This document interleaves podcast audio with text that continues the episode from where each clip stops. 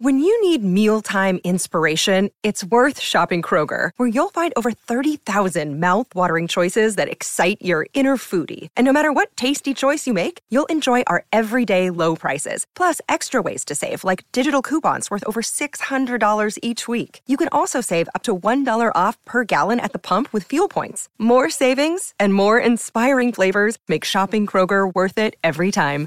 Kroger, fresh for everyone. Fuel restrictions apply. Another day is here, and you're ready for it. What to wear? Check. Breakfast, lunch, and dinner? Check. Planning for what's next and how to save for it? That's where Bank of America can help. For your financial to-dos, Bank of America has experts ready to help get you closer to your goals. Get started at one of our local financial centers or 24-7 in our mobile banking app. Find a location near you at bankofamerica.com slash talk to us. What would you like the power to do? Mobile banking requires downloading the app and is only available for select devices. Message and data rates may apply. Bank of America and a member FDIC. Finally, a bed that senses snoring and automatically responds. Meet the Ergo Smart Base from Tempur-Pedic, our first system that detects snoring, then automatically adjusts by raising the bed. Get your best sleep all night, every night. For a limited time, save up to $500 on select adjustable mattress sets and experience the deep, undisturbed sleep of Tempur-Pedic. Get full offer details at TempurPedic.com. You're listening to the Bears Brothers podcast and postgame show, the place where Bears fans across the globe hang out online after every Bears game. Now get ready because it's time to bear down. Bear down.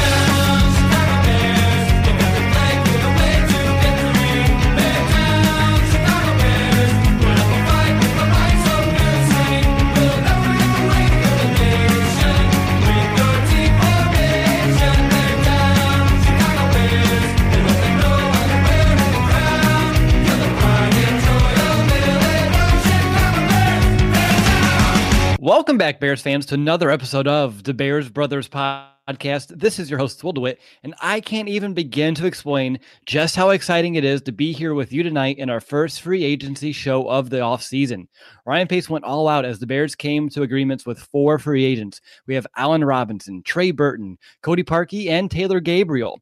With me, I have both of my Bears brothers, Brandon Hazlett and Nicholas Moriano, with me to go ahead and break down these four huge splashes. Brothers, can you do better than me and maybe find a way to put your excitement into words? Because I have a hard time all day long finding words to put just how excited I am about these four signings. Does it have to be one word? No. Okay. I was just saying that I'm really excited. there we go. I think like, exciting is the right word because I mean, obviously with the season ending, you, this just brings you up to you know anticipation what the bear season is going to become. So it's just exciting in general. Yeah, no doubt about it. Exciting, ecstatic, exuberant. I mean, if you want to whip out the thesaurus, I just helped you out there. But uh, so let's go ahead and get into today's special podcast. And before we do, I just want to kind of give you a rundown of what to expect throughout the show. We're going to go ahead and go player by player, sharing our initial reaction of each signing, talk about each player's strengths, their weaknesses, how they fit into the grand scheme of things, our expectations for them, and of course, a whole bunch more. So let's begin and let's go through this thing in chronological order. I think that makes the most sense. So last night, about 3 a.m. my time, uh, which is Eastern time, 2 a.m. Chicago time, the report broke that the Bears and Allen Robinson have agreed on a three year, $42 million contract. Honestly, when I first woke up, the very first thing I saw on my phone was from Nick and a writer on our website, Devontae, about this. And I was in huge disbelief. I did not expect to wake up to the news of Allen Robinson. It seemed like you might have been going elsewhere. It seemed like Sammy Watkins was going to be the Bears guy. And out of nowhere, Allen Robinson's coming here to Chicago. And my first thought on top of that was, hey, we finally got ourselves a number one receiver, the first one since Brandon Marshall left. And, you know, I have to say, I'm sorry, Alshon, you just weren't number one right receiver here. But guys, I want to know what's your initial reaction of the signing? And B, I'll kick it over to you first. I, I, I don't think I was excited uh, as you were from the sounds of it. I mean, I was satisfied because there's just a lot of uh, hype or talk about it on Twitter that when it happened, it was just like a satisfying feeling. Like, don't get me wrong, I'm, I'm excited that he's here, but it just wasn't the the wow factor. Just because there was so much talk surrounding it, it was just like, good, this is the the one that we need. Sure, Nick, did you have that similar experience, or were you on my end with the you know the wow kind of moment? You know, I woke up at about five in the morning, early, oh, an hour early before my alarm clock. So I was just kind of waking up and seeing that Devontae, one of our writers, wrote an article about it. So I was like, yes, we got Allen Robinson. But I'm like, all right, now we got to get this out. So I was happy. Yes, of course, I was happy that the Bears got Allen Robinson because I wasn't, I tweeted yesterday, I wasn't going to be excited if we got Sammy Watkins instead. If that was like the consolation prize, that was the Bears' number one target. I wanted it. We all wanted it to be Robinson. And then once we got him, yeah, of course I was excited. But I think being like five in the morning, uh, I had to go to work earlier or later that day. I was like, all right, great. I wish I could go back to sleep. That didn't end up happening. But of course, I was happy that it happened. Do you still wish it was Jarvis Landry? Be honest.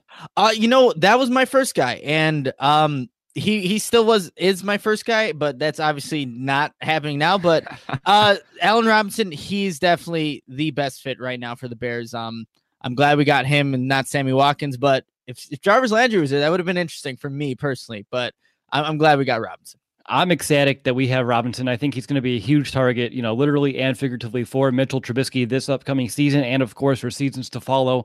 I think we should just go ahead and jump into the strengths and weaknesses of Robinson. I'm going to begin with a couple of strengths. The first one is that he does a lot of different things well, which, of course, is a plus. The first thing I notice is you got to love the size that he brings to the table.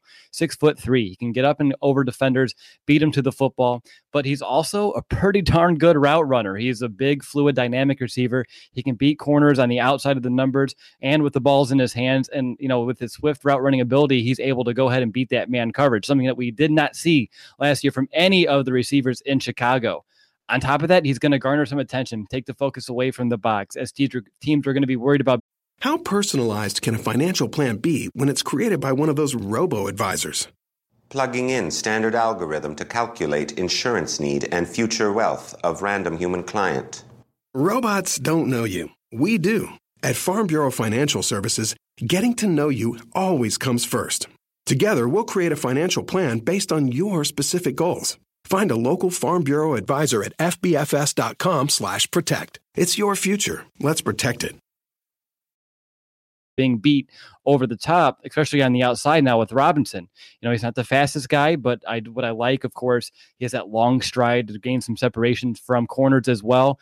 And on top of that, he's a huge red zone threat. All six of his uh, touchdowns in 2016 came inside the red zone. And one number I want to share in terms of his deep threat uh, prowess is that his 672 deep receiving yards in 2015, his breakout season, are the most by any wideout in a single season since Pro Football Focus started tracking that number in 2006. So we have a big time downfield threat here in Robinson. And Nick, I'm going to go over to you. Any other strengths or anything that you like more about his game that I didn't touch on? Yeah, well, uh, speaking on the deep ball, in 2015, he was targeted 45 times on the go route, and Blake Bortles hit him 32% of the time on that, which was the highest completion for Bortles on any route that Robinson ran. So he is a good deep ball threat. And I really, just watching some of the film on him, really love him when he runs these double moves and the fade route. Knows how to set these defenders up right, has that stutter step in the beginning, gets good separation, knows how to use his big body to, you know, shield away from defenders. Got a 39 inch vertical. This guy, he can really do it all. And like you said, he's a really great route runner. So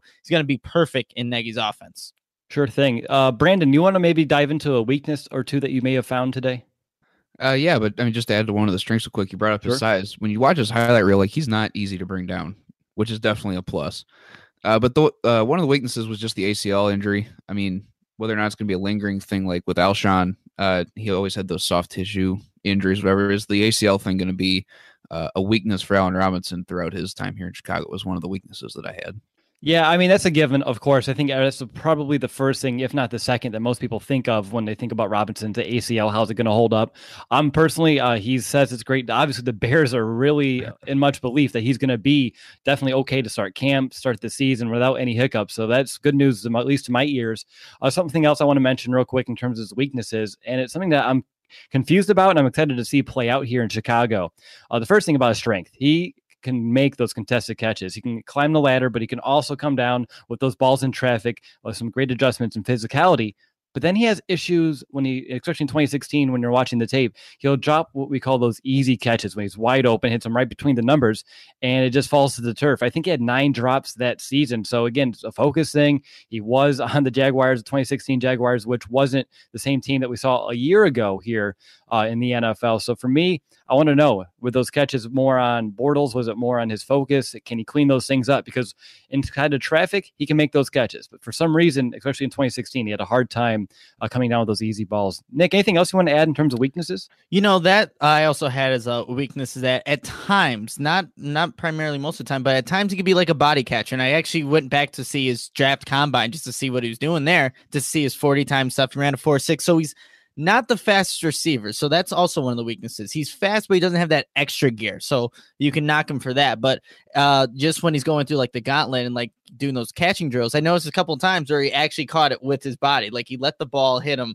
right, like you said, right in between the numbers. So I think he's gotten better at that. And, you know, being off an entire season, um, obviously you can I guess work on your hands a little bit. But yeah, those are just some knocks you have on him. But he is a young, rising receiver, and if he can get over this injury with this ACL, and the, the sky's the limit for him, really. No, it really is. He's only one year older than Calvin Ridley, so it's almost like we had a draft pick here in Allen Robinson. Of course, it's a little bit more expensive with that three-year, forty-two million dollar contract. But uh, let's take a second and take a little break and look at maybe some things off of the field. Get to know Allen Robinson just a little bit more. Brandon, did you find anything in terms of his personality or any interesting nuggets or stories that you may have found on him? He's already got a Bears jersey or Bears jersey, Bulls jersey. I've seen that on Twitter. But other than that, that was about it because I was filling all this out for the show and then I seen we signed Taylor Gary Wilson. I had to scramble to get more notes in. So I didn't get much on any of these guys' personality, unfortunately. It's okay. It's been a busy day. Uh, when we first started, right? Oh, should we do the podcast tonight? When we only heard about Robinson, right? No, we should hold off. Let's see who they can sign some more maybe today throughout Wednesday. And next thing you know, it's just they kept coming, boom, boom, boom. So definitely understand us. A couple things I want to mention. Uh, I heard he's a very committed player uh, to his craft, so that's of course a benefit. Uh, but some interesting things I found about him off the field. Uh, he was 31 in the NFL's top 100 players list in 2015. That is more of an on the field thing. I understand that. Uh, but something else, he was on the show Ink Master before. He got a tattoo to honor Detroit where he grew up, and he also has a tattoo of his famous catch that he made at Penn State. And thinking of Penn State, or speaking of, he was a teammate of Adrian Amos there in Penn State as well. So he does have a current teammate on the Bears that he had when he was in college. So that's pretty neat as well. Nick, anything else you want to add in this category? Yeah, speaking of Detroit, he really idolized a receiver that Bears fans are all too familiar with, and that's Calvin Johnson, aka Megatron. So, I mean, he grew up in Detroit. He thinks that I read an article where he's like, he's an absolute Hall of Fame wide receiver, which Megatron will be. But yeah, he idolized him. He said he cha- revolutionized really the game. He said that Moss was one of those first kind of guys. Then Megatron comes just being that big, that physical, that fast, and he idolizes him, man. If Allen Robinson could be anything like Calvin Johnson, we are in, you know, in store for a great receiver, great career to come from Allen Robinson. No doubt about it. I like that comparison. I mean, of course, he has a lot to uh, go to reach yeah. that, but still, I like it nevertheless. But uh, Brandon, I'm going to go over to you. Going back more on the field, I want to know how do you see Robinson fitting in Chicago? I, I think that honestly, he's just the best wide receiver the Bears have had since Marty Booker. I, I mean, he just provides Trubisky with that Pro Bowl caliber threat as his number one receiver now, and I like I say that he's going to be the best we had since Marty Booker because I don't really consider Brandon Marshall with all his locker room issues to be an all around quality best wide receiver. And I think that's something Allen Robinson brings. It seems like, you know, I haven't seen any bad news about him. So I'm going to assume that everything about him is good at this point. So I have reason to believe otherwise. So just an all around quality locker room guy, on the field guy, just has the potential to really excel and give Trubisky the, the Pro Bowl caliber receiver that he, I think, desperately is going to need here. Yeah, no, I obviously I think Pace and Nagy know that as well, hence why he's here to Chicago. And of course, we have some other targets to talk to later on in the show. But Nick, uh, I want to get your thoughts here. How do you expect Robinson fitting from the get go? Well, again, we said that he can run all these routes, and he's definitely capable of that. And Nagy's system, you got to be a very precise route runner to be able to excel in this offense. And uh, that was one of the reasons why Allen Robinson really chose, you know, Chicago maybe over San Francisco. It was Nagy's offense, and I think what Robinson brings with skill set wise, being able to run all those diverse routes and run them effectively, that's where he's going to fit in. You can plug him in anywhere, even though he's primarily on the outside. You can put him in the slot. He's going to be able to run an effective route and be able to get open. That's where he's going to fit in Nagy's offense. It's going to be interesting to see. You're going to have a Cameron Meredith, Allen Robinson, and you got to factor in Kevin White too as well. So three big bodied receivers, and yet uh, Robinson, he wants to be here because he knows his skill set fits best in Nagy's system. Couldn't have said it better myself. All right, so let's look at some expectations and let's kind of look at it in two segments. We can look at it in short term and long term. I'm going to put this up to you guys. And Nick, I want to go ahead and let you begin with the short term. What's your short term expectations for Robinson? Short term, I mean, obviously he's coming into a new system. He's going to be with a new quarterback. I just want to see him at first, short term, just get that chemistry with Mitch Trubisky, get enrolled in this offense, get acclimated to the team, and you know, being in a new city, he's going to be in Chicago now, and not in obviously Jacksonville. So short term, just getting familiar with you know all the people, all of his new teammates, and just one the big thing you got to get that chemistry with Mitch Trubisky going forward um, right now, right when he gets to Chicago, and then hopefully for his longevity of his career. Yeah, and exactly. I think something else that I, at least expectations from the get go, is going to be, of course, now he's the wide receiver one, which kind of shifts Cameron Meredith to the you know the two position. Which honestly, I think that's where he's best suited. That's where we saw him really excel with Alshon Jeffery opposite of him. So I, on top of that, I expect him to be a leader in this locker room in terms of the wide receiver group and their room as well. So for me, He's going to come in, become a leader of that position, kind of take ownership of it, and of course, put everyone else in a better position to succeed, which of course is why Ryan Pace decided to go ahead and get the wideout from Jacksonville. Looking at the long term, Brandon, I want you to go ahead and kick that off. He's already been to one Pro Bowl, so I mean, I would expect him that he can do it at least once or twice more. He's only going to be here for three years, so maybe he only gets to one Pro Bowl. So in the short term, I kind of expect him to still be knocking off some rust don't be frustrated with him in the short term. I, you know, he's just got a lot of adjustments to make. But I think at least by the end of his contract, he should at least be to another Pro Bowl for a long term uh, goal or expectation I have of him. Sure. Nick, I want to know from you do you think he has the potential with Trubisky? They're both very young, of course. They can have that long established connection. Can Robinson end up being one of the most productive receivers in Bears history? Yeah. I mean, if you look at his 2015 season, had he played that in Chicago, he would have had most of the statistical categories if he was, you know, a Chicago Bear at that time. So he's in a perfect situation, young quarterback, new offense, new head coach. And if he, you know, can write out this contract, you know, be productive, be productive, Mitch Trubisky, stay healthy, long term, we could possibly. I know he's he's new here. He hasn't done anything for the Chicago Bears yet, but it just seems like all the pieces of the puzzle are in place. And if everything goes right, he could end up being one of the best, you know, Bears receivers in history. That's that's saying a lot. But if everything sets up perfectly right, and hopefully it does, Allen Robinson could be that guy. He has that potential, no doubt. Yeah, it'd be a lot of fun to watch too. It really would. All right, so moving on, a couple things that I had you guys kind of prepare for is kind of projecting each player's ceiling and floor. And let's go ahead and begin with Robinson's ceiling. Brandon, what do you think that is? Like I said, he could probably get to a couple more Pro Bowls. I mean, he's got the quarterback to get him the ball, and he's got other playmakers that allow him to go on one-on-one coverage and win a lot of those battles. Like we talked about before, he likes to win those 50-50 battles. Well, obviously every player likes to win the 50 50 battles, but he can actually do it with his size, his leaping ability. Uh, so I mean, he's still a young player with a lot of potential. I don't necessarily know what what the peg numbers to because he's, I mean, he had one breakout year and then another good year and then the injury year. Uh, so I don't I don't necessarily know where to peg numbers, but I'm I'm going to stick with my couple Pro Bowls as a ceiling. Sure, Nick. How about you? Uh, for ceiling, I mean, I would expect him to be a perennial pro, pro bowler. He's going to be there. He's going to be consistent, hopefully. Um, and a guy that's honestly for a ceiling, I want him to be on the field uh consistently because we haven't seen that from a Bears wide receiver for ceiling. Uh, player wise, I don't know what to really compare him to. I think that um that's kind of hard to do, especially because he hasn't taken a snap in a Bears uniform. But uh, just a guy that you can count on when it's uh, late in the game. Trubisky's gonna have to find his go-to target, and hopefully Robinson's gonna be there to make the big play, big catch. You know, convert the chains, make the touchdown. Uh, that's I just want Robinson to be that go-to guy. For sure. For me, the ceiling, again, I get this open on purpose. So we can kind of take it in a few different directions. For me, I think his ceiling's a top 10 receiver in the NFL, somewhere around the lines of like 80 catches, 1,200 yards, eight touchdowns. I think we would all be satisfied with that kind of stat line from Robinson. And of course, I had to a potential return to the Pro Bowl might just be in order. But let's flip it. Let's look at his floor because, of course, we know every player is a risk, especially in free agency. So, what would be his potential floor? And maybe we should kind of keep the injury out of the equation. So, if healthy, what's his floor? And Nick, I'm going to go back to you. You know, I was kind of thinking maybe it's like an Alshon Jeffery type of role. Maybe that's his floor. And you know what? That's still better than everything that the Bears have currently right now. And it wouldn't be it wouldn't be the worst thing, but obviously you expect more out of Allen Robinson being that young and having the potential to do the things that he can do. So I think that would be the floor at Alshon Jeffery type of player. Hopefully one that can be more consistently on the field, but can get that jump ball, can make that big catch, can get open, can has good hands. So hopefully, I mean, that would be the ceiling. I mean, the floor, but still, that's not that bad when you really think about it.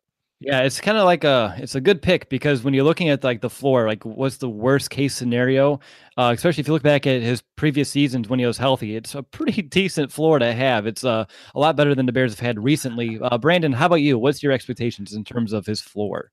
Oh, well, before he said let's rule out the injury, I said I don't think he can get much lower than one reception for 17 yards, which was last that's, year's statistic. That's fair. Um, but really, with Robinson, even if a floor like he ends up being like an Alshon Jeffery type player, maybe even like a little lower than that. Uh, but Cam Meredith comes back from his injury and is succeeding really well. If Kevin White can stay healthy and be on the field, uh, and Allen Robinson doesn't perform, they're not in a position where you know if that happens, just a hypothetical. You know, his floor isn't necessarily going to hurt the team either. So I don't think that he's going to stoop much lower than where he's at right now, as far as having a productive year in 2016. Uh, but if if everything shapes out right, where Cam Meredith comes back from his injury and Kevin White can stay healthy, and that's as as low as he gets, a little peg lower than Alshon, then then so what? Sure, no doubt about it. For me, looking at Robinson, uh, I think the floor is pretty much on par with you guys. So, for the sake of time, I'm going to move on to maybe this thing that we like most about this player. And I think for me, it's the theme that we've had all off season long, and that's versatility. He's a guy who can go ahead, be corners deep, but he can also kind of can take control in the red zone, become that red zone threat. So for me, what I like about Allen Robinson the most is probably his versatility, how he can go ahead and be a difference maker in a multitude of ways. Brandon, right back to you. What's maybe the one thing you like the most? Uh, really, it's his, his football IQ. I, there was I was watching the, one of his highlight reels uh, to do a little bit of tape watching on him, uh, and there's one play where he adjusts his body, makes makes the catch in traffic, and stops right on a dime and pivots to try and get away from the defender because he just knows where everyone's at on the field, and that's really going to help him when he's up in traffic, up in the air, knowing where all your defenders are at, whether or not you're going to get hit, things of that matter, as far as shaking defenders as well. So I I think he's got a good football IQ. And that's something that I really like about him. What about you, Nick? You know, like I said earlier in the podcast, he's not the fastest guy, but he knows how to get open. And when he does, he usually makes a good catch. So uh, the way he's able to set up defenders to get open, find the holes in the defense, that's that's what I really like because again, um, you're not always going to beat people with speed. You got to be able to put yourself in positions to succeed when you go up against like that faster corner, faster safety, or whatever. So the way he can position himself to just find the holes in the defense, get open, uh, use his body to you know maneuver around defenders. That's what I really like about Allen Robinson. Awesome. All right. So, are you guys worried about anything else besides the ACL? I, that's what I had on my list in terms of things I'm worried about. Anyone have anything else they want to chime in with? Nope. Not really. I mean, that's the reason why I preferred Landry over Robinson, but I think I'm, com- you know, getting more uh, comfortable, I guess, because ACLs have been such a common injury, really, and players are really coming back from them like it's nothing now, just with the way that uh, the medicine and healing process is going. So, yeah, that was my biggest issue. That's why I had uh, Jarvis Landry over Robinson, but I'm really coming to being more comfortable with the injury. Awesome. Obviously, the Bears are comfortable. I'm comfortable. Nick's coming around. Life is good. All right, guys, let's go ahead and break out the red pens and let's go ahead and grade this signing. I'm going to begin. I give this one an A, maybe even an A plus if I'm feeling that kind of homeristic today. He was the top wide receiver available. Ryan Pace found a way to get him. Only 24, tons of potential. And with a second year QB, a first year head coach, I think he's the correct piece to go ahead and complete this puzzle. Last year, you know, we sounded like broken records saying that the Bears had nobody on the outside. Well, we now have somebody, and he's a playmaker. I'm excited to watch him uh, come September. Nick, how about you? What's your grade? Got the red pen here. I'm to have to give it an A. We got the Bears got their guy. This is the top wide receiver in this free agent class. Young, still 24 years old. I think he's going to be able to come back from that ACL injury. So he's going to be able to do great things with a young quarterback, with a new head coach. This guy's looking up for Chicago for sure. Yes, it is. What about you, B? I don't have my red pen out, but I do have a broom here. I'm giving it an A as well. Uh, because I mean, for my li- for our lifetime, I mean, the Bears haven't had a true number one receiver like they could potentially have with Allen Robinson here, and I think that Ryan Pace got his guy to try and, and fill that void for Trubisky. All right, A's across the board, and 89% of Bears fans too via our Twitter poll. About 500 votes have came in for that. 89% give it an A, 11% give it a B, and if you're a math major or you're just good at basic math, that is 100%. No one gave them a C or a D. All righty, coming up next, we're going to talk about a new Bear, a tight end, Super Bowl champion, Trey Burton. But first, I need to take a quick timeout and tell you a little bit about our sponsor, SeatGeek. Buying tickets can be complicated and confusing, but there is a better way to buy with SeatGeek. SeatGeek is the smartest, easiest way to get tickets to every type of live event. Whether you're searching for a last minute deal, planning a night out with friends, or need to find the perfect gift, SeatGeek helps you find the best seats at the best prices, fully guaranteed. There's nothing quite like being there in person, and SeatGeek will get you closer to the action for a great value. As you know, the Bears brothers all have the SeatGeek app on their phones, and it's by far the easiest way that we've been able to shop for tickets. We can be anywhere and just with a few taps, instantly find some seats. I actually just used uh, SeatGeek to purchase tickets for a concert that Brandon and I were at last night in Indianapolis, the Eagles concert, which, by the way, was a fantastic concert. Um, had a lot of fun. But something that we found out about the SeatGeek app that we didn't know before was instead of printing off your e-tickets, they just give you a nice, handy little QR code so you can save a tree. Just walk in with your phone, they scan it, boom, you're in the show, into the concert uh, at the sporting event as well. So SeatGeek, they are designed to make your ticket buying experience easier than ever. Make SeatGeek your go-to app for finding the best deals on every type of ticket from sports and concerts to comedy and theater. And the best part of all is that our listeners get $20 off that first SeatGeek purchase. Just download the SeatGeek app, enter the promo code BEARS today. That's promo code BEARS, B-E-A-R-S, for $20 off your first SeatGeek purchase. Alrighty, you're listening to the Bears Brothers podcast. I'm your host, Will DeWitt, joined by my two Bears brothers, Brandon Hazlett and Nicholas Moriano. And we are breaking down pretty much what we're going to call Ryan Pace Day here in Chicago, as the Bears have signed four pretty decent free agents. And we're moving on to our second one, and it is Trey Burton. And he is the Bears' new tight end. Uh, he's a Super Bowl champion, like I mentioned before the break. Uh, he's signing or will be signing a four year, $32 million deal, which on the surface, uh, looking at Burton, he is such a Pace signing, right? Burton's the player who had to work his way up from an undrafted rookie to a key contributor on a Super Bowl winning offense. So one of those hard-working guys that Ryan Pace likes to bring in. Nick, I'm going to go over to you first. What was your initial reaction when you heard we finally got Trey Burton, someone that we've talked about all off season long? Yeah, I mean, I thought it was just a signing that Ryan Pace had to make. It made too much sense to get a guy like Trey Burton, who you know was in a similar offense in uh, Philadelphia, coming from uh, Doug Pederson with from the Andy Reid coaching tree. So I was excited that now it, you can pair him up, Trey Burton, with Adam Shaheen. So it was just a good signing overall. It works again. Ryan Pace went into free agency looking for weapons to put around Mitch Trubisky, and he definitely did that with Trey Burton. So I was excited again. Uh, not as excited as the Allen Robinson signing, but this is a sign that just needed to be made. Sure. Exciting. I think that's another theme that will be echoed throughout the entirety of this podcast. I'm sure Bears fans listening at home or in their car are probably thinking along the same lines if they're not very confused of what they're thinking, actually. But uh, Brandon, over to you. Initial thoughts? I was really surprised. I didn't think that tight end would be a position that Pace would uh, go after. I know this was a guy that we all talked about, uh, but I just wasn't really sold on it. And then right before we came live, I was scrolling through Twitter and noticed that you were talking to one of our fans about how this was the guy who's filling in for Zach Miller. Now that makes a lot more sense now that I think about it that way, unfortunately. So I, I was surprised by it initially, but then after I seen it, I was like, that signing makes a lot more sense now. Yeah, no, exactly. It's something that uh, has been really spoken about too much here throughout, at least I know on Twitter, but throughout Bears fans. That I think the Trey Burton signing is definitely a way to, you know, I don't want to say replace Zach Miller because it's right. going to be a whole new scheme and everything as well, but kind of take his spot um, in terms of that production from the tight end. We still have Adam Shaheen, of course. We just don't know exactly where uh, his career, what kind of turn it's going to take. Only a second year player, showed flashes last year, but nothing to really hang your hat on.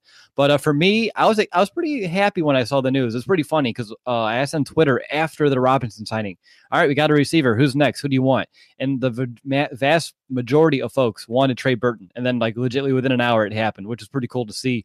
But I think my first thought when I saw it was like, "Wow, Ryan Pace is not messing around this offseason. He just keeps bolstering that offense, putting more talent around Trubisky, and just helping this offense take that next step that we all know it needs to desperately."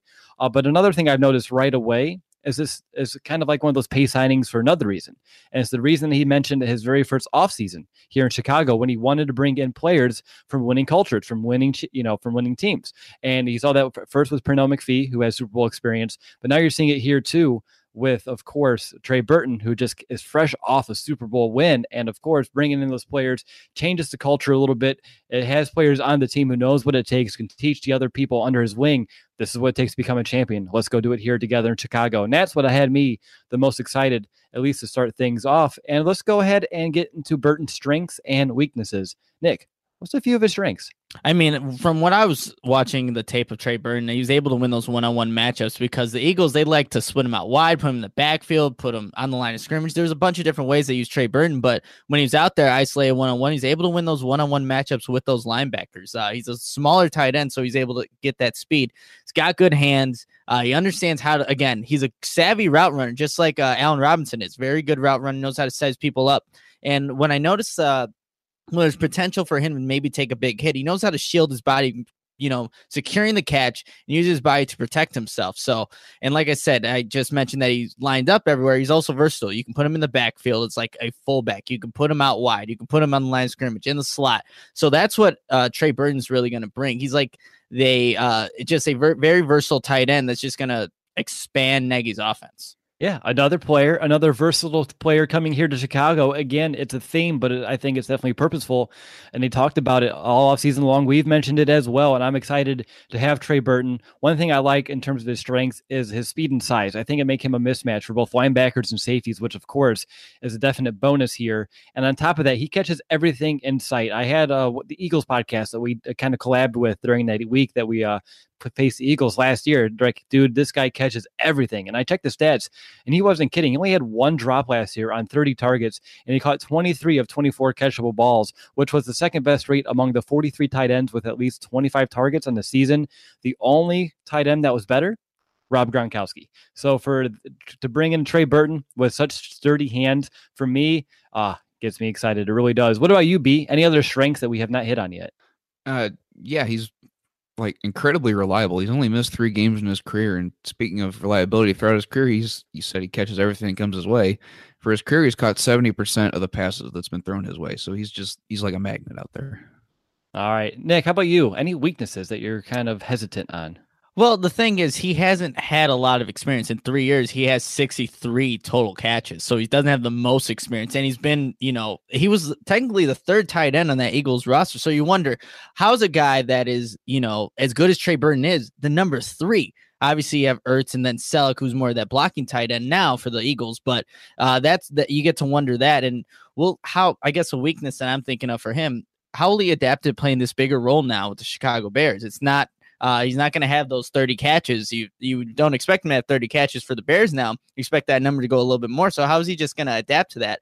But um, another thing is he, like I said, he's a smaller tight end, six foot three, 235 pounds. So he's not the biggest guy. I mean, there are some receivers that are bigger than him. So how's he going to be able to, you know, handle these blocks from these big linebackers or if he has to chip block on a defensive end? That's something that you got to worry about. But he is more of that receiving tight end. So I guess you can factor that into like his.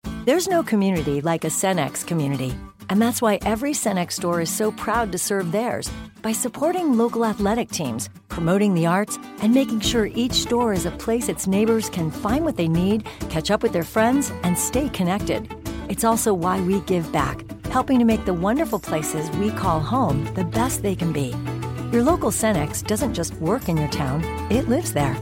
The store next door, powered locally at Cenex size and how it helps him and is a disadvantage in the run game. But those are just some things I was thinking about. I'm like nitpicking here. He's obviously didn't have all the um, opportunities that he could have had, like if he was in Chicago with when he was in Philadelphia. But those are just some weaknesses I was looking at. No, exactly. Nitpicking. That's fine. If you have to do that, that's a good thing because when I have under my weakness, uh, weaknesses is, you know, it's hard to tell with his limited experience in Philly, um, but they used him right, and you really don't see any of those true weaknesses from Burton in his play. Of course, you're kind of like forecasting what possible weakness could be, but in terms of what he was able to do in Philadelphia, there was never a time where he was like a liability when on the field, which of course is a really good thing to have. And now we have it here in Chicago, and hopefully he can live up to the same thing.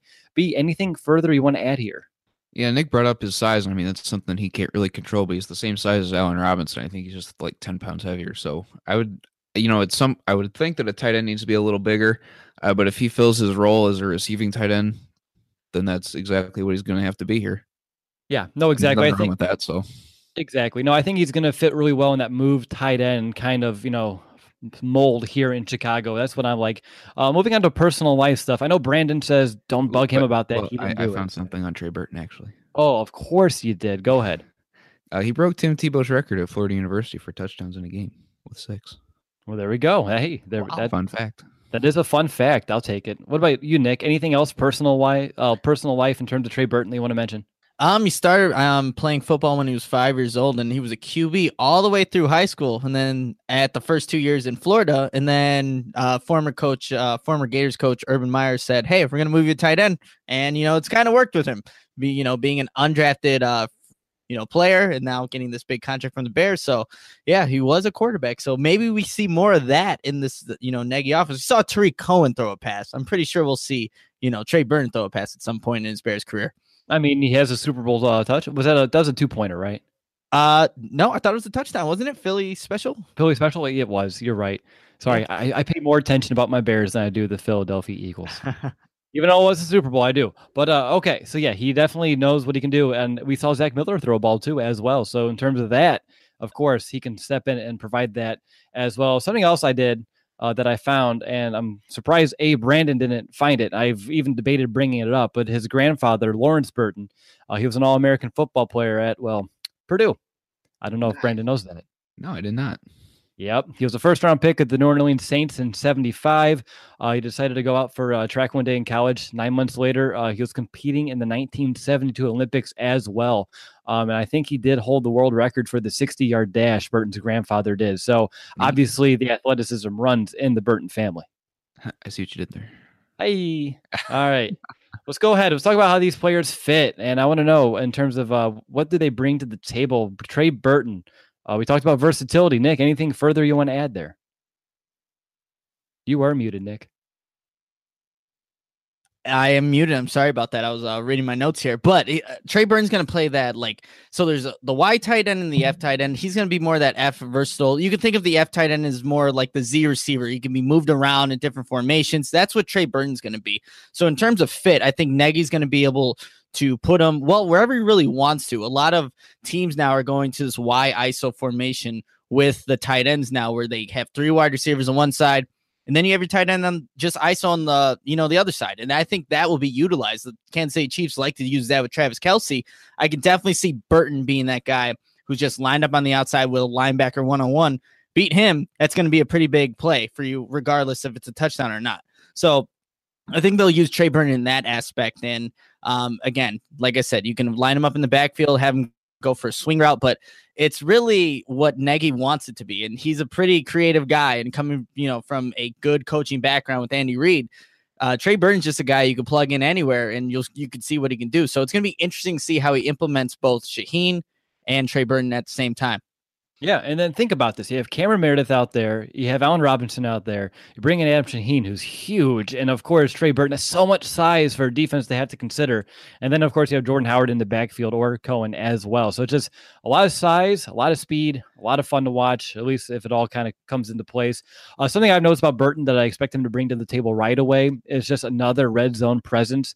Uh, out of his seven red zone targets last year, he caught six of those balls. Four of them went for touchdowns. So, of course, you can expect more targets for him down in the money zone this year. But the production on those limited looks is, of course, very enticing. Uh, Brandon, let's go ahead and move over to expectations. Anything short term that you want to uh, go ahead and throw out there? I just kind of, I know he's more of a receiving tight end, but the Bears at the moment don't necessarily have much of a blocking tight end. So I know that he's not necessarily going to fit that role, but he, that's something that he might have to do to be that number one tight end. Because Adam Shaheen, he can he can run block, but it's just not always the most consistent. Uh, so that's something that I expect him that he's going to have to grow in if he expects to be that number one tight end uh, shortly here. Yeah, of course. And I don't think it's going to take him a long time to get acclimated. Of course, like we said, he's coming from a very similar system there in Philadelphia. So he's going to have a very minimal learning curve. And I think it's going to allow him to excel early and often in Chicago. I expect him to help Trubisky. Uh, the second year quarterback is going to have, a, like I mentioned, another big body to go ahead and go target. Um, I expect him also because Nick, you mentioned his versatility. I think that's going to lead him to become maybe an X factor on offense, a guy that is going to alter game plans. Do you see that being the case as well? Oh yeah, I definitely can see that, and that just gives them more opportunities to be on the field. Oh, we can line you up here, we can line you up there. There's not just one specific spot for him, and that creates mismatches. If he's in the backfield, you can easily, as a linebacker, just kind of lose track of the misdirection routes that are going throughout the entire play. And yeah, I think that is an X factor when you really think about it. No doubt about it. All right, looking more long term, guys. What's your overall thoughts? How's Burton going to fit in the long term grand scheme? And Nick, I'm going to go right back to you. You know, Zach Miller was on pace at one point in his Bears career. He was he had more reception, more touchdowns than you know a, everyone on the team. Alshon Jeffery was there. Obviously, he missed a couple of games, but if he can do what uh, Zach Miller did on his prime with the Chicago Bears, and then you know stay healthy and uh, be able to do it for the longevity longevity of his career, that's a good tight end. And again, he's going to be uh, have some opportunities still taken away from him because there is Adam Shaheen there. So I guess you don't want to expect these huge numbers because you have two really good, t- two really good young tight ends. So long term, you know, you just want a guy that's again he didn't have many opportunities in Philadelphia, but when he, you know, had those opportunities, the ball was thrown his way. He made those catches. So long term, again, another guy that Trubisky can count on. If Allen Robinson's getting double team, hey, let's go to Trey Burton right here, right now, because the linebacker's not going to be able to guard him. That's, I guess, not specifically answering your question long term, but I just want that to be a safety target that Trubisky can go to just in case, you know, again, Robinson's locked up or someone else is locked up. Trey Burton could be that guy. Yeah, no doubt. And I think too, when you're looking like long term, um, you mentioned it in Philadelphia. Every time he had an opportunity, he took the most of it. He took advantage of it. I think he'll do the same here in Chicago now with a bigger role going to be on his plate. I think he's up for the challenge, and I think long term he's going to give uh, Chicago a very sound presence at tight end for at least the foreseeable future. What about you, B? Uh, just kind of like what Nick said. He, he needs to be a security blanket kind of guy. I don't expect him to put up Zach Miller type numbers especially just on paper when you look at the the weapons now that Trubisky has, and this is more of a short term answer, uh, but it can still apply long term. Uh, I don't know necessarily that he's going to get as many receptions as Zach Miller guy. Just looking at everyone else who's on the team, and as much as I wanted to really save this for later in the show, but as much as Trubisky likes to spread the wealth around the field, I mean, we've seen multiple times where guys are, you know, seven or eight guys are getting receptions in a game. So I don't know necessarily that Trey Burton's going to be that guy who's going to put up Zach Miller numbers, but he just needs to be reliable long term. Yeah, no, exactly. I think spreading the wealth, of course, is huge. And you saw that in Kansas City under Nagy. He does a good job. And I think even last year with Trubisky, there's like seven or eight uh, different players getting reception in like the first half of games. So obviously, uh, he knows how to do that, not to lock on on one guy, which of course is going to be beneficial. But let's go ahead. Let's talk about his ceiling and floor. And I'm going to begin with the ceiling. I think Trey Burton's ceiling, a top 15 tight end per year. I think anywhere around the stat lines of 45 catches, 500 yards, seven touchdowns would be huge in terms of the absolute top what we should expect from him. I think he can be maybe even higher in the right scheme if for some reason other players go down to injury and we have to kind of rely on him just a little bit more. But I'm just going to be cautiously optimistic here. Um, I don't even think a Pro Bowl one day down the line in his career is out of the question uh, either. That at least that's that, that's at least just me. Uh, Nick, how about you? What do you think his ceiling is? Yeah, that's a tough one because I know the Bears really want to develop Adam Shaheen, and then you have Trey Burton here. So the ceiling, um, I'm thinking he's going to be more of like that red zone target. I know Adam Shaheen's also there. You have Allen Rob. There's a lot of weapons now. That's so weird to say in Chicago. We have weapons, um, but I would say a ceiling like maybe he's a guy that you can count on for four to five catches you know, a, a, game or so, maybe three to four catches a game and, you know, big significant catches, third down, those red zone targets, like I was saying. Um, but yeah, there's just the Trubisky, like you said, Will, he likes to spread the ball around. So again, whenever he's open and he's the guy that Trubisky's looking at, I think he's going to make that catch. But ceiling, um, like I said, three, four catches a game and able to get into the end zone. All right, B, I'm going to go ahead and let you be devil's advocate because you like to play that role. What's his floor? Uh, I have it at 15 receptions just because it's uh, we don't necessarily know where he's going to be as like long term. I guess if Adam Shaheen really develops and kind of pushes Trey Burton down the depth chart, I mean that's a long term floor this year. I don't expect it to be that. I I'm pegging his his ceiling at 40 receptions, but you kind of look at his career. He's never really had 40, but he's never had less than 20. So there, he's he's easily got that middle ground in there. Uh, but I'm going to put put his floor at 15 just if something freaky happens or if Adam Shaheen really progresses and he doesn't get much playing time, I mean, I still would expect him to be part of the offense, but no less than 15 receptions. Sure. I anticipate both of them to be on the field plenty, uh, not just this year, but for years to come. For me, I'm going to have a slightly higher floor for Trey Burton. I think he, his floor would be a good but not flashy tight end, somewhere about the numbers like 25 catches, 300 yards, four touchdowns. I think that would be a floor for him. Of course, uh, uh, I, I, expect a little bit more, but uh, what's up, B? Last year, he had 23 receptions. Yeah, but last year he was like the third behind Ertz, behind Celek. That's true. I just found it weird that that's where he pegged his floor. But no, I think in a bigger role in Chicago, I think he's uh he's going to get more looks his way, more targets his way. So I think, and he's hauled in the majority of the balls that he's ever seen. Right. So I think if he's getting at least 35, 40, even 40 targets a year, there's no way he doesn't catch at least 25. And I think 40 targets is, of course, is pretty much lowballing it. Uh, but guys, I want to know what's the one thing that you maybe like about Burton amongst uh more so than other things. And Nick, I'm gonna go to you first. Again, I said it before, his versatility because I think that just changes the aspect of Nagy's offense to where you can have a tight end who can line up in multiple formations along the field and be, you know, a versatile threat from those different formations. I think again, it just gives this uh offense more options. And Trey Burton, he's going to excel at those things. He did it in his limited role in Philadelphia. Now that that's being expanded, going to going to be expanded in Chicago. Uh, you know, those numbers are definitely going to go up. But I just love his versatility. Sure. I love his experience and just familiarity with this scheme. And of course, of being a part of a winning team and not just being a part of a winning team, but being there for the long haul, watching it kind of progress and where it became in Philadelphia. Because he was there when he first got there. Uh, I think Chip Kelly was there and things weren't going uh, so well, as we all know, but he saw that whole entire thing kind of shift. And now he can see the same thing in Chicago kind of happen under Coach Nagy. Uh, going over to B, what's maybe the one thing you like the most? I like his reliability because when Zach Miller was around, we kind of knew that he had an injury history. And we were kind of like, well, we if we can get the most out of him for whatever it is, then you know the offense is going to be pretty good. But Burton has only missed three games in his whole career, so that's something that I really like is that he will be around. Nick, does anything worry you about Trey Burton? Again, I said it before. Uh, how's he going to be able to handle the more? Um, he's going to obviously have more opportunities now. He's going to be a guy that you're expected to look to if you know like I said, people are locked up, and this is going to be a guy. How's he going to handle that more um, taxing offense? He's going to have more plays. How's he going to be able to be durability wise? Those are some things I look at because he wasn't the number one tight end. He was the number three guy. He really was. And um, how's he just going to be able to handle that more expanded role in Chicago? That's what kind of worries me. Um, obviously, um, being a guy that isn't your number one, and now you're expecting to be maybe one number two tight end now for the Bears, and he's going to get a lot of opportunities, how's he going to handle that?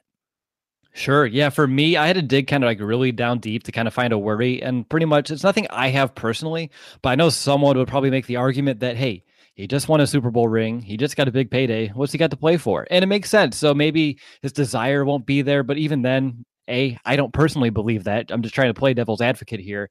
And B, uh, it's again, it's something that you really can't speculate on, and you just kind of wait and see. Uh, but you see in free agency all the time. People get paid and they kind of just disappear. Hopefully, that's not Trey Burton, uh, but that'd be my one and only worry in terms of him. What about you, B? Anything you want to add? I think you guys have very valid concerns there with your worries. I just want to add the run blocking because when you watch a highlight reel, that's not something that gets thrown on there. So I don't know what kind of a run blocker he is. Sure. I don't know. Uh, our one of our writers on our website, Steve Letizia, I'm pretty sure he's working on something like that. So we'll get to know a little bit more about the on-field stuff of Trey Burton, the nitty-gritty things that we don't get to see in the highlights or uh, things of that nature. But guys, let's go ahead and grade this signing, and of course, just to keep things in perspective, you know, talent, need, contract uh, details as well. But B, I'll let you go ahead and begin. What's your overall grade here? I gave it a B plus. He's a good red zone threat, good short field threat. I mean, he catches everything, uh, but he was possibly slightly overpaid, and I didn't think tight end was necessarily the biggest need. I mean, I'm glad that he's here. Don't get me wrong; it's just gets a gets a B plus. I thought it could have been used elsewhere, but I'm still happy that Trey Burton's here nonetheless. All right, what about you, Nick? Yeah, I give it a B, B plus that range. Again, a uh, lot, lot of the reasons you said, Brandon. Um, when you look at that contract, finally, a bed that senses snoring and automatically responds. Meet the Ergo Smart Base from Tempur-Pedic, our first system that detects snoring then automatically adjusts by raising the bed. Get your best sleep all night, every night. For a limited time, save up to $500 on select adjustable mattress sets and experience the deep, undisturbed sleep of Tempur-Pedic. Get full offer details at TempurPedic.com. Like he is being paid as one of one of the better tight ends in the league, and for a guy who hasn't been as productive. He was a number three, but again, those contracts are for projected, what you project this player to do, not what he did in the past. So the Bears are expecting big things from Burton, and that's that's a good thing. But um, again, with Adam Shaheen there, how much is he's going to be a factor in this offense, but how big of a factor? And obviously, they're going to put both of those tight ends on the field at the same time. So it's going to be interesting to see how productive Burton is, and I think he will be. But uh, yeah, I give it a B B plus. All right, I give this one an A minus. I think it was a position of need. Did you really want Adam Shaheen to be your number one tight end? I mean, Eventually, yes. But right now, I don't know if you can bank on him doing so. And I think it would be kind of foolish to go through the entire offseason training camp and start week one with Shaheen as your number one tight end, uh, believing that he can take on that role without any competition, at least. At, at the minimum, at least Burton's going to, of course, make Shaheen know, like, hey, if I don't perform, they have someone else here is going to go ahead and take some snaps away from me. Uh, so for me, I like this a lot. It's another young player with tremendous upside. I think, of course, he fits perfectly with what Nagy wants to do.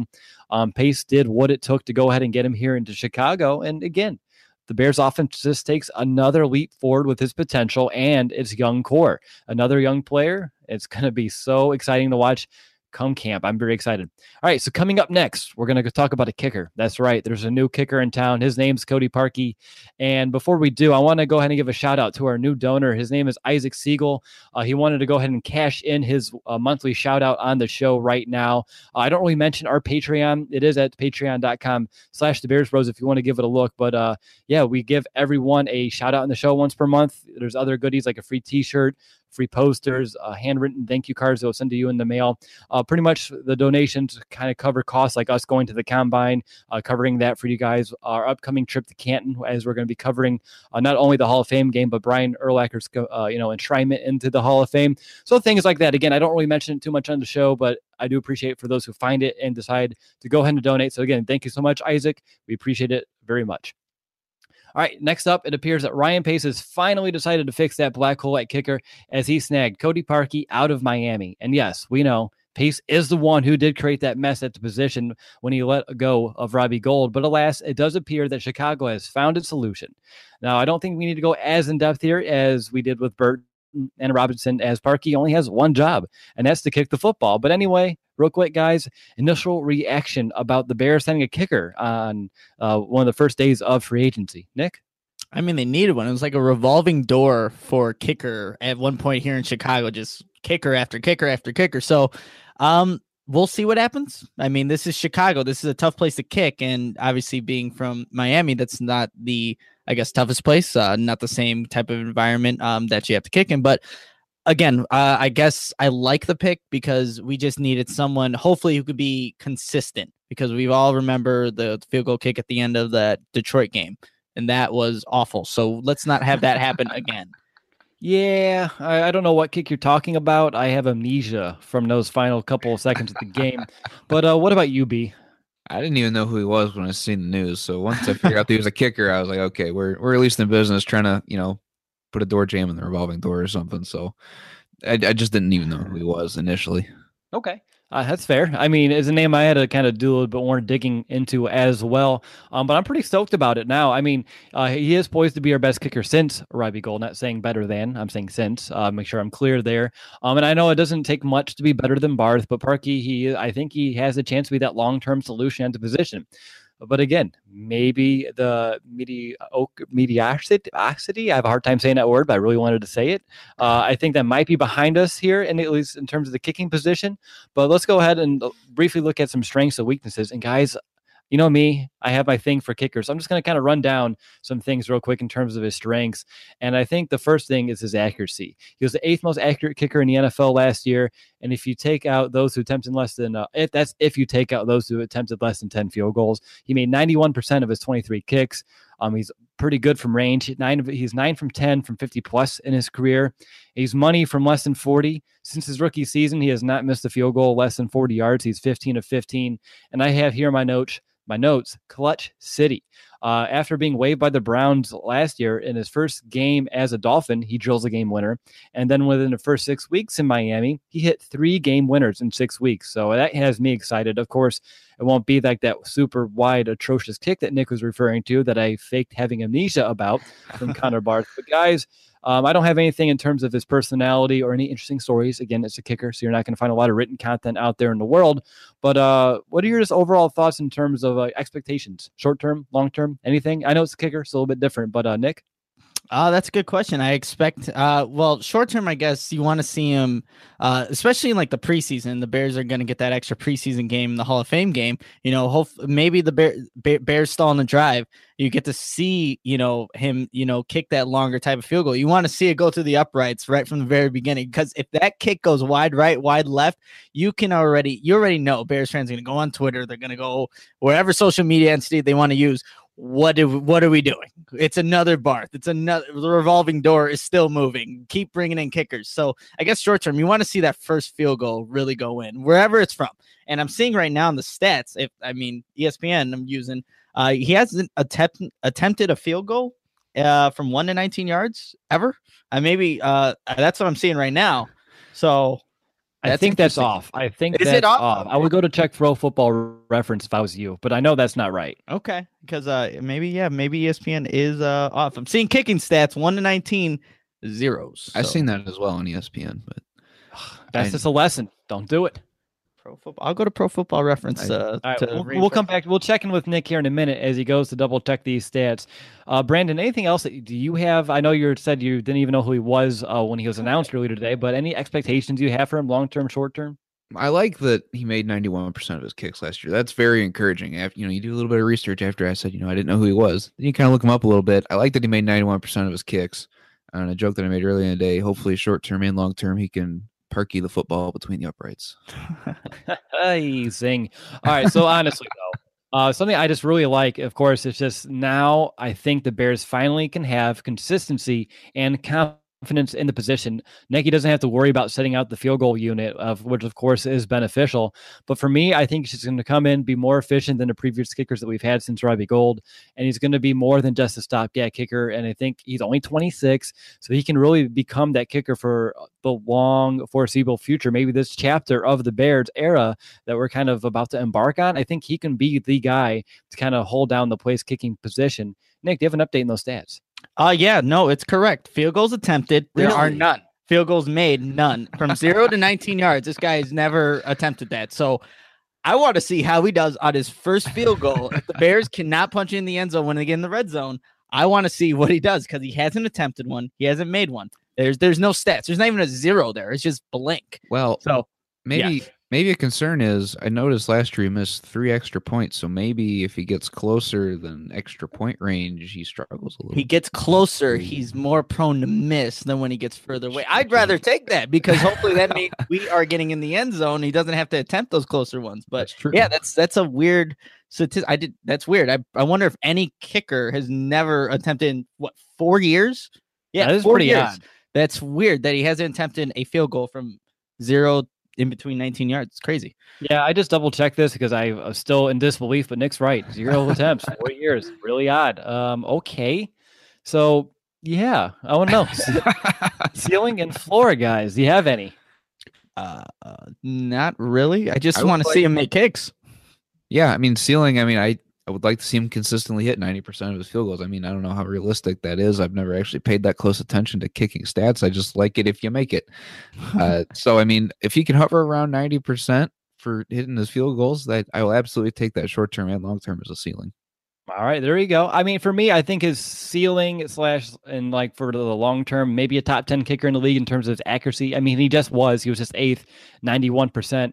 But the thing is, how's he going to adjust that Soldier Field grass? It's not friendly to anyone besides, well, you know, Robbie Gould. He's money on that turf. But uh, yeah, I think the one thing I like most in terms of Parkey is just his youth and consistency. His last two seasons, he was 41 of 46 and maybe the only concern to have with him is injuries. There was uh, for a couple seasons after his rookie year, he tore all three groin muscles in the game versus the Jets, uh, and then it took him a couple a year and a half to kind of get back into the swing of things. Uh, that's why you kind of see a dip in numbers um, after that gap that he had. Um, but now that he's healthy, he's kind of gotten back into the groove. 41 of 46, the two years after that injury.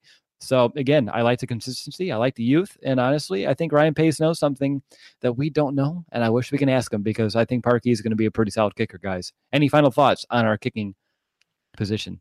I think Pace just knows that we need a new kicker, and he's like, "All right, we'll try it out." And man, who says uh, kickers don't get injured? I mean, that's a pretty significant injury. I wonder if that happened like on a kickoff, just overextend the leg, oh, tears everything in the groin. That's it sucks, you know. Yeah, don't tell Cairo Santos that. I'm sure he'll have an argument about injuries and kickers. Very true. That would be his floor. I mean, that would be uh, his floor if he's yeah. a Cairo Santos. Like, you definitely don't want that to be the case. No doubt. All right, guys, real quickly, uh, we have to do it. So grade the kicking uh, signing here, Nick. Um, I guess I'll go with a. I'll go with a C until he proves me otherwise. So uh, unless I see those the you know the football go through the uprights, I, I'm gonna give it a C. All right. What about you, B? I'm going to give it an A because he made 90% of his field goals last year, and hopefully he can consistently bring that to Chicago because that's something that we need in case we can't get into the end zone, which I hope we do. Uh, but points are always good, and we weren't getting that with Barth. So Exactly. Awesome. Glad you have an A because I gave it an A too, and I even put sorry in my notes. It's like sue me. I'm happy. we, we, I think we actually fixed the kicking woes here in Chicago. I'm happy about it. So again, if you want to sue me, go right for it. But honestly, we don't have to worry about Barth going out there trying to kick to win a game. We have a kicker who I have confidence in. Pace has confidence in, and I think he has confidence himself uh, when his number is called. So I think that is worth so much that especially if the Bears want to become real contenders, they need to have that sturdy kicker that you can rely upon in big game, big pressure situations. And I think Parkey can be the guy. So for me, I'll give it an A. Uh, it's not like Pace brought in a kicker, an undrafted guy, or someone right before camp again, right? This is a kicker he brought on now. We're in March. He has all through September to get used to the Chicago element. And I think there's a reason why we got him here day one, besides waiting uh, way down the line here for a kicker. So I'm excited. So I'm going to give it an A.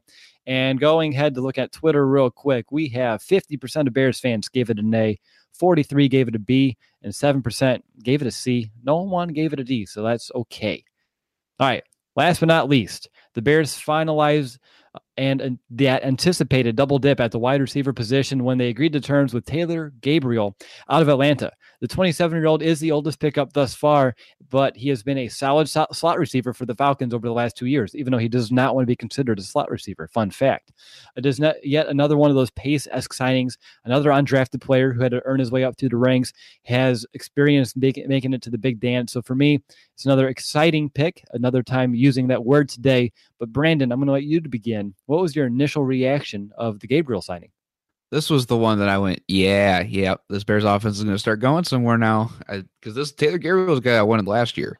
Right. So, so to see him come in now, I mean, just with the signing of Allen Robinson earlier today, with Mr. Trubisky as a quarterback, it's it's really exciting now that he's brought in. This was this was my wow excited kind of reaction. All right. What about you, Nick? Interesting. Uh, you know, it was a pick that it didn't shock me because I knew why uh Ryan Pace would go get this. He's the guy that fits the system. So I wouldn't say I was overly excited. I think he's going to fill his role here in Chicago, being that deep threat, being able to obviously, you know, spread the field vertically. So uh, it's a guy that just made sense. He's another um, guy that just fits a system here with Nagy being the head coach. Awesome. For me, and soon I saw it, I had a smile. I was, of course, we're all a little upset that Albert Wilson, uh, that kind of did not work out. But when I saw this, I actually believe that Ryan Pace is preparing to win now. Gabriel, he's a very much an ideal third wide receiving option for any offense. He comes to Chicago with plenty of potential. He did some solid things in Atlanta, being part of that rotation with Julio Jones, Mohamed Sanu, and Devonta Freeman out of the backfield. And I think to me, he has to play a very similar role here in Chicago. So for me, I couldn't be more happy that he is here to become a Bear. Um, but so I'm probably on par more with Brandon, not so much with Nick here. Uh, if you're listening live, uh, I want to know in the chat uh, what your thoughts here on Gabriel because I can see it going uh, a couple different ways here. But let's look at his strengths and weaknesses. And Nick, I'm going to go to you first. Uh, what are some strengths that he brings to the table?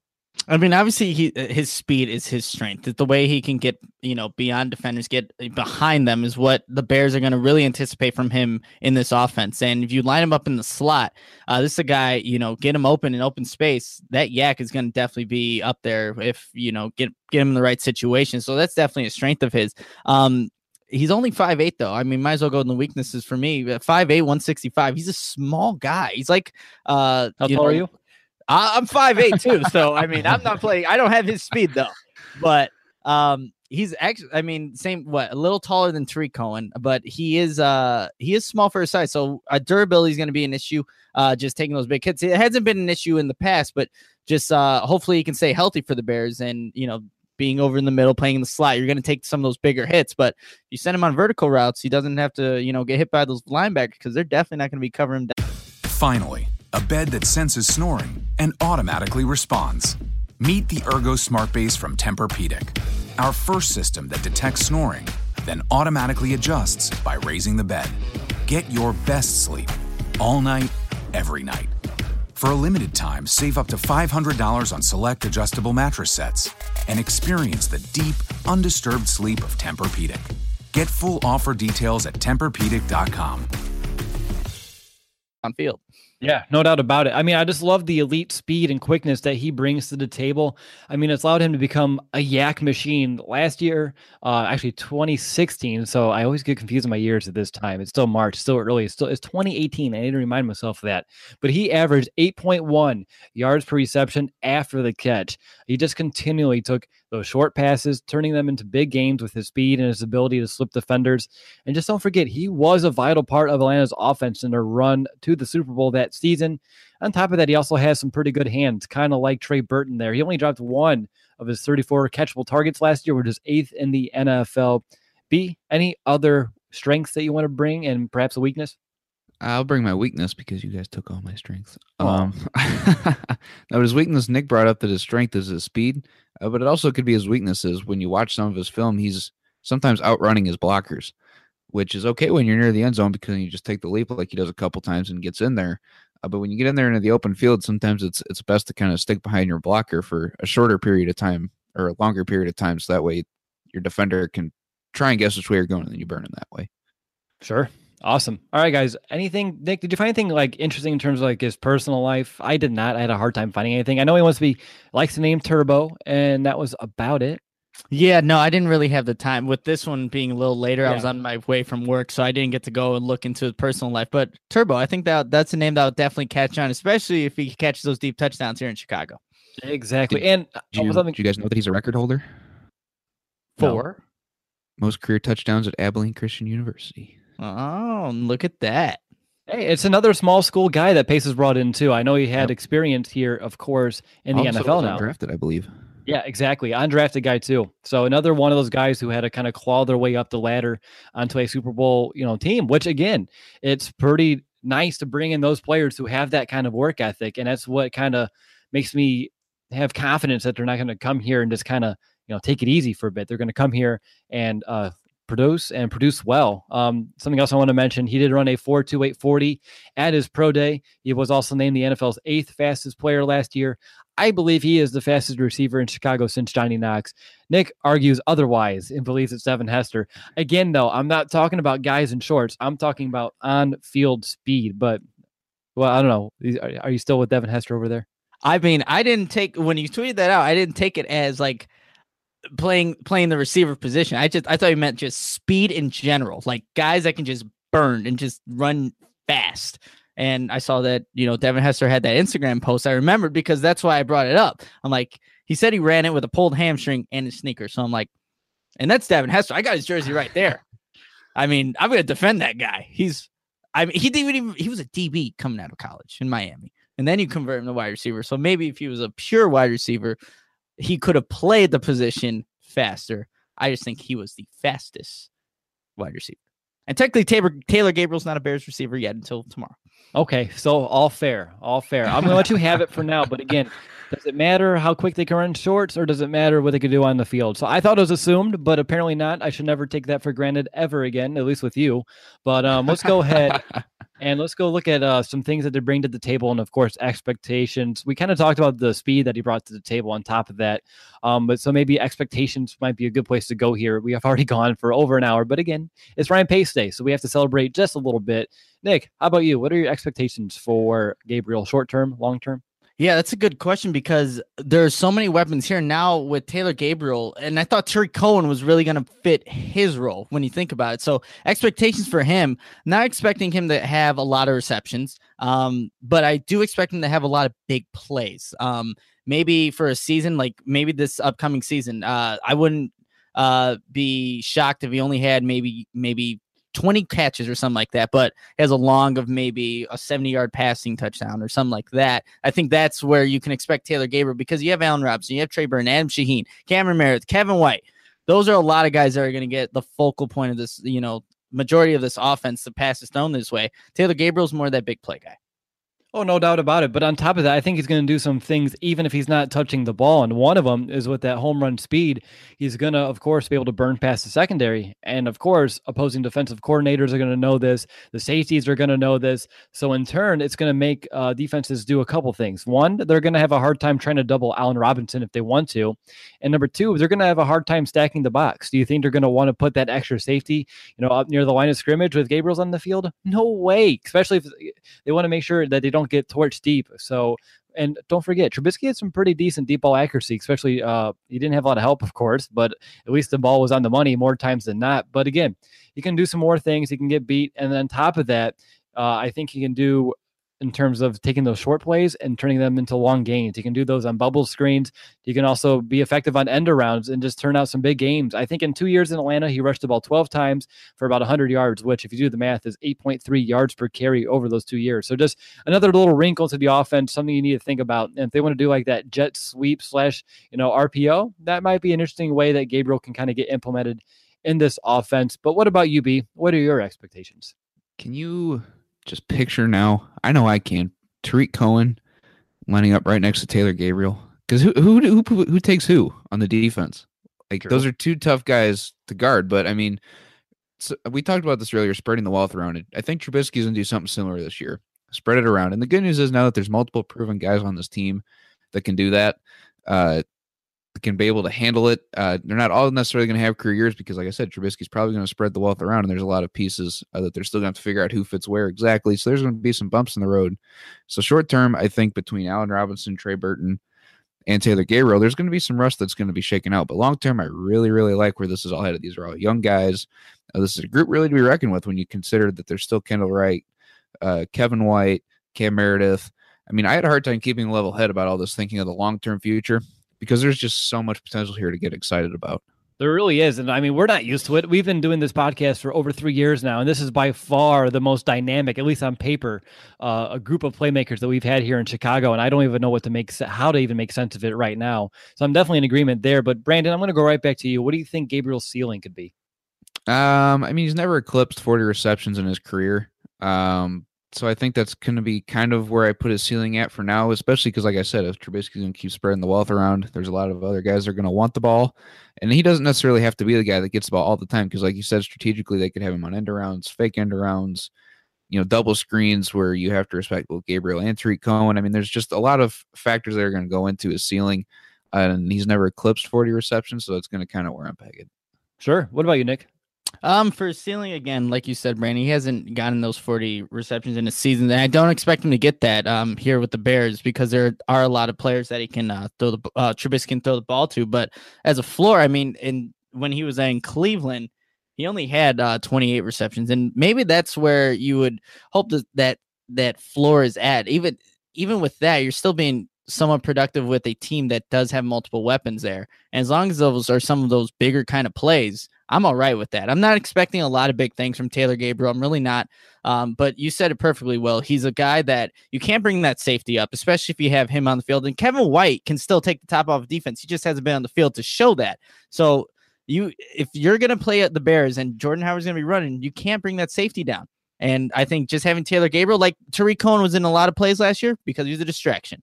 And maybe that could be the role for Taylor Gabriel in some plays. But yeah, not a lot of high expectations for him, I guess I would say. Yeah, it's really hard to kind of peg what to expect from him stat wise, stat wise, because again, he's going to do a little bit more than just what the stats indicate. I think his 2016 numbers, I think it might end up being his best season in the NFL when it's all said and done, with the 35 catches, about 600 yards, six touchdowns. And if again, if he finds a way to kind of match that, that would be a good ceiling for him to kind of you know replicate. And of course, we to complain here in Chicago, but my kind of basement or floor here would be about the same as you, Nick. 25 catches, maybe 300 yards in a season, no touchdowns, like that one season he had in Cleveland where he didn't score a single time. That's kind of where I'm thinking. But again, of course, it's probably going to be somewhere in the middle where uh, when it's all said and done. But guys, I want to know what's the one thing you like about Gabriel more than the other traits that he brings here to Chicago? And B, I'll go to you first. His speed and elusiveness. I mean, he just makes guys miss like it's no big deal. Yep. I mean, speed's on my list as too. Uh, my list as well, and I'm sure Nick, you have speed down too. Yeah, I mean, he almost fits that Tyreek Hill kind of player role where you can just send a guy deep with that speed. And that's what Nagy really liked in that offense with Kansas City in the five games that he was the play caller. So he fits that role. Obviously, Tarik Cohen can also do that as well. But yeah, he definitely fits there. So that's where I really like him. Awesome. And for me, in terms of a worry, uh, just like any free agent, I'm just slightly worried that maybe his production from Atlanta won't transfer over here to Chicago. Um, you just see it across the NFL every year. You know, someone gets a contract coming off a couple decent seasons with one team, goes to a new team, and just kind of falls off a cliff. I don't expect it to be the case, but that would just be my one lone worry if I had to really kind of dig deep for another worry here on Gabriel. But what about you, Nick? Do you have any other worries? I mean, look, we signed Kendall Wright, Dontrelle Inman, and you know, obviously Markus Wheaton. You see how that kind of worked out. Kendall Wright being the best one out of them. That could be the worry that these receivers that we do sign in free agency, maybe they just don't pan out. Uh, we saw that with Markus Wheaton. He was a guy that we were expecting big things from. We were probably uh, when we signed him in free agency, we were expecting like to him to do some decent things on the field. It just never happened. Injuries happen. Uh, when he got on the field, he just couldn't catch or whatever it was. So that that can worry me. Just free agents, they're free agents for a reason. And you hope that that negative reason or whatever the reason is doesn't go back to bite you and when you expect them to do things uh, for you in a positive manner on the field. Exactly. What about you, B? Anything else you want to add? You guys touched on really the only worry that I mean we could have on all these free agents, but as far as Taylor Gabriel specifically, I don't have any because, like uh, you said earlier, Will, I mean he can do things that don't always show up on the stat sheet that are going to end up paying dividends. All right, cool. Moving on, let's go ahead and just grade this final signing of the day. And B, I'm going to go right back to you. This is your guy. This is my guy, and you better believe I'm giving him an A because he's the downfield threat that can make guys miss. He's a great asset in the screen game, and he's going to have to be accounted for by defenses, whether or not he's going to get the ball or not. And if he doesn't get accounted for, then that's okay too. All right, Nick, I see some self contemplation on your face. Are you debating what you want to do here? Yeah, because I again I still have that sour taste of the other last year's free agents, and obviously each player is different. Um, and I don't think he's going to have. What was that? I said any free agency class is different. Yeah, exactly. So, um, and I don't think he's going to be as productive. So I'll give him a C plus, B minus that range. Um, I just not like I said, I'm not expecting that big of things to come from him, but hopefully he can take the top off of defense.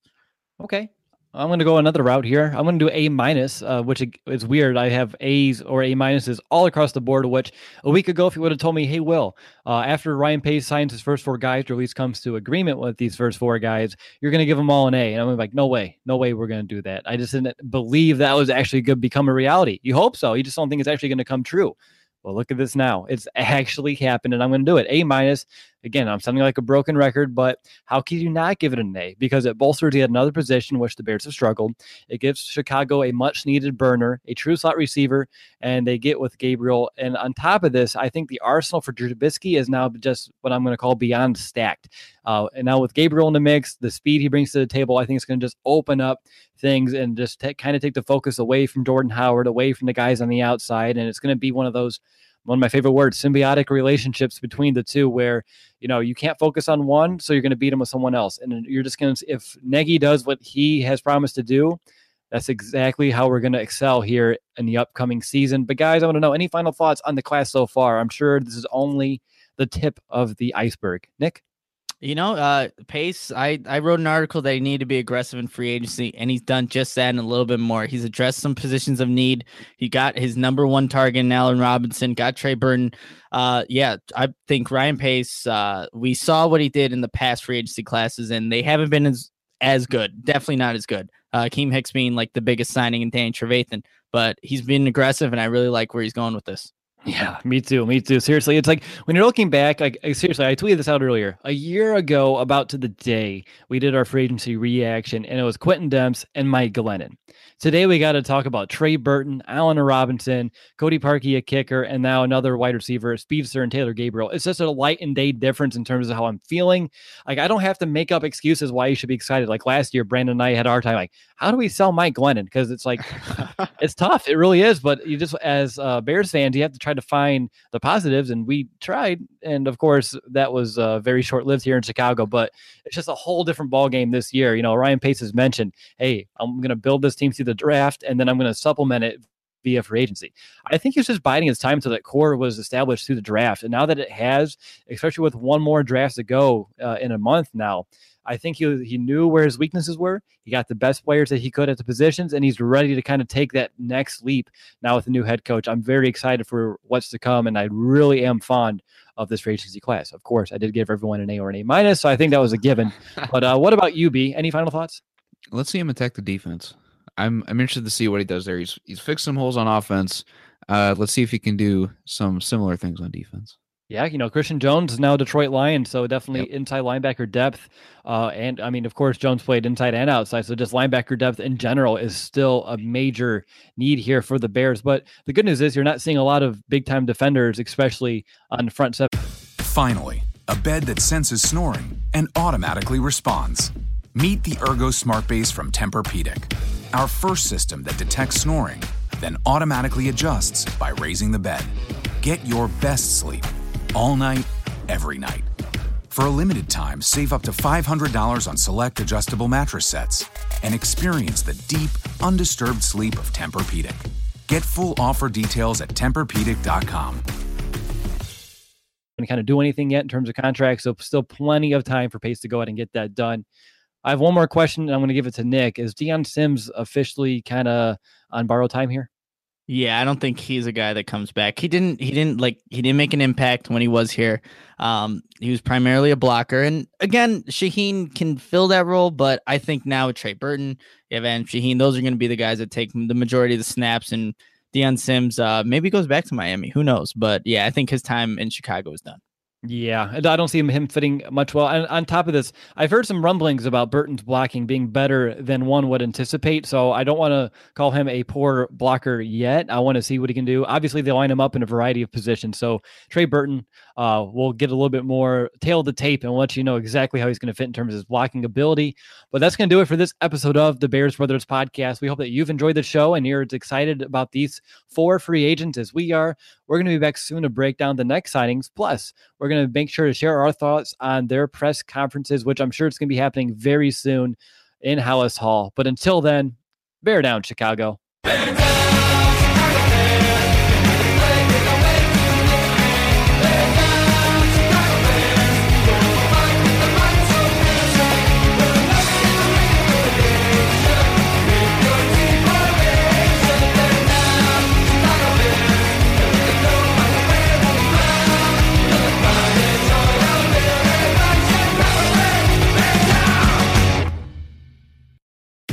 Finally, a bed that senses snoring and automatically responds. Meet the Ergo Smart Base from Tempur-Pedic, our first system that detects snoring, then automatically adjusts by raising the bed. Get your best sleep all night, every night. For a limited time, save up to $500 on select adjustable mattress sets and experience the deep, undisturbed sleep of Tempur-Pedic. Get full offer details at TempurPedic.com.